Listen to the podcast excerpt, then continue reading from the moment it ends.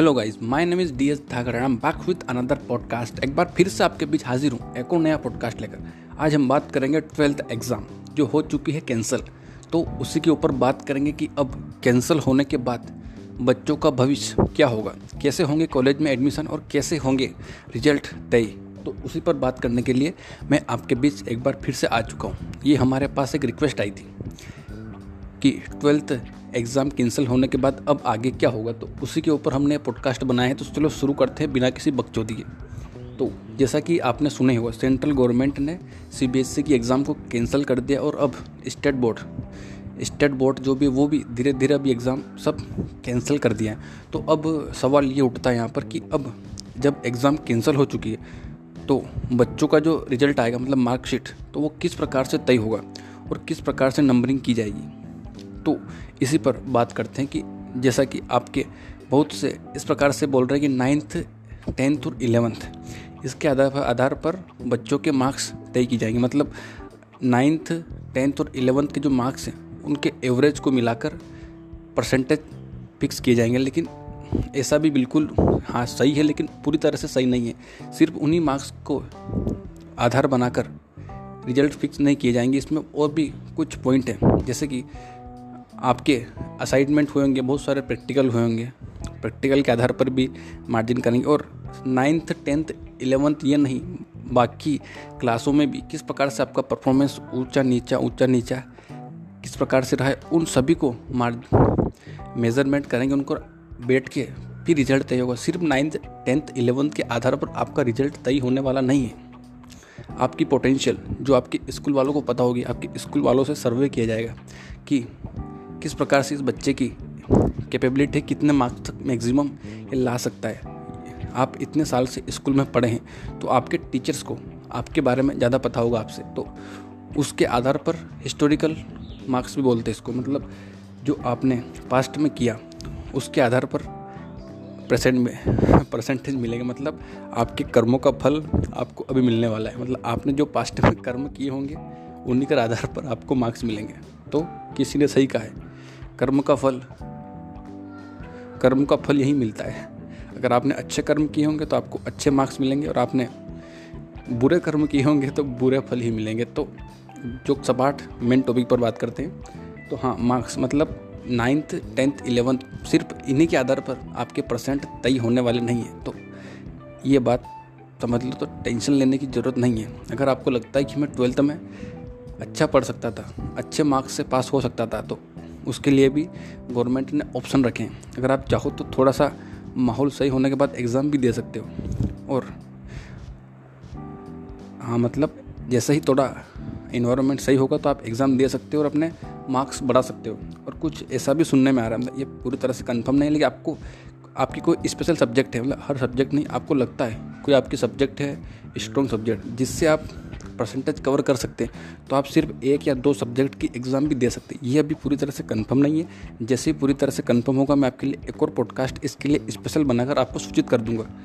लेकिन ऐसा भी कुछ प्रावधान इसमें हो सकता है। ऐसी हमारे पास थोड़ी थोड़ी खबर आई थी। तो इसका भी जैसा ही ऑफिशियल नोटिफिकेशन आएगा तो मैं आपको बता दूँगा। तो आपको सिर्फ़ बहुत से बच्चे इस बात से पेनिक है कि हमारे नाइन्थ टेंथ और इलेवंथ में मार्क्स कम थे। क्योंकि हमने वहाँ पढ़ाई कम की और हम ट्वेल्थ में पढ़ाई ज़्यादा करते तो आप वो टेंशन भी ना लें। सिर्फ़ उनके आधार पर आपके परसेंटेज तय नहीं होंगे।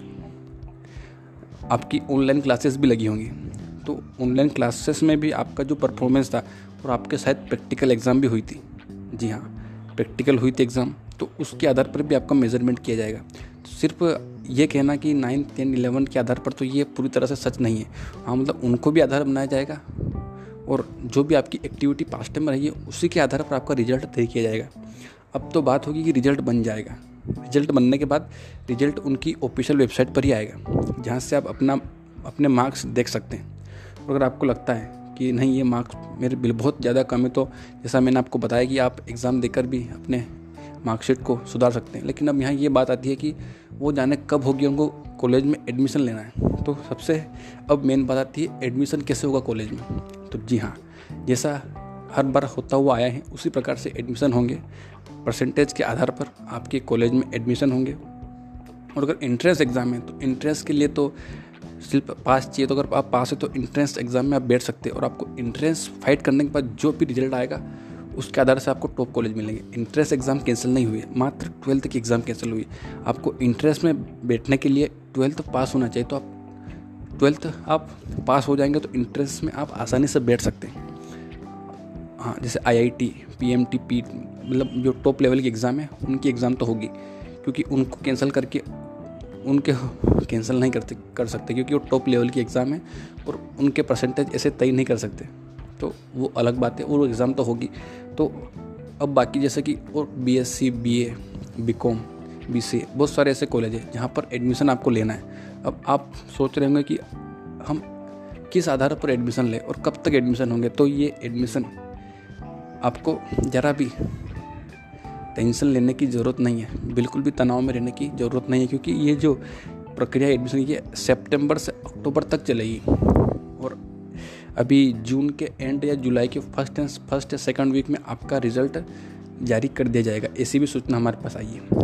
थोड़ा दिन आगे पीछे हो सकता है, लेकिन ऐसी सूचना आई है कि मतलब या तो जून के एंड तक या फिर जुलाई के फ़र्स्ट या सेकेंड वीक में आपका रिज़ल्ट उनकी ऑफिशियल वेबसाइट पर आ जाएगा। तो आपको उसकी भी चिंता नहीं करनी। उसके बाद प्रक्रिया होगी स्टार्ट कॉलेज की।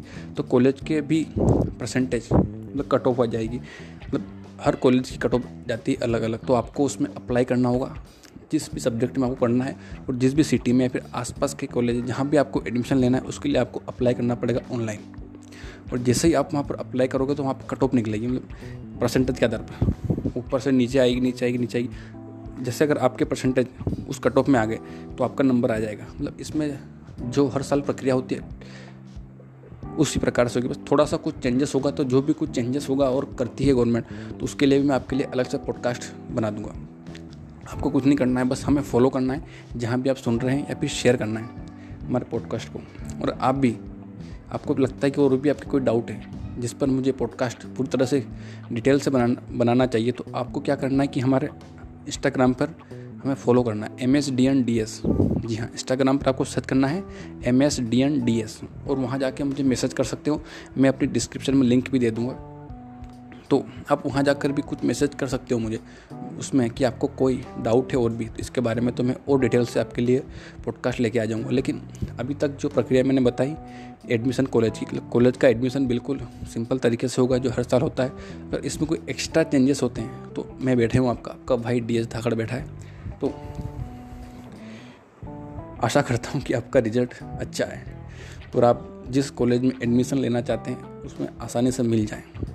तो कोरोना की तीसरी लहर भी आ सकती है तो अपना और अपने परिवार का ख्याल रखें और ऐसे ही हमारे पॉडकास्ट को दबा के शेयर किया करें ताकि हमें उत्साह मिलता रहे और आपके लिए मैं पॉडकास्ट बनाता रहूँ।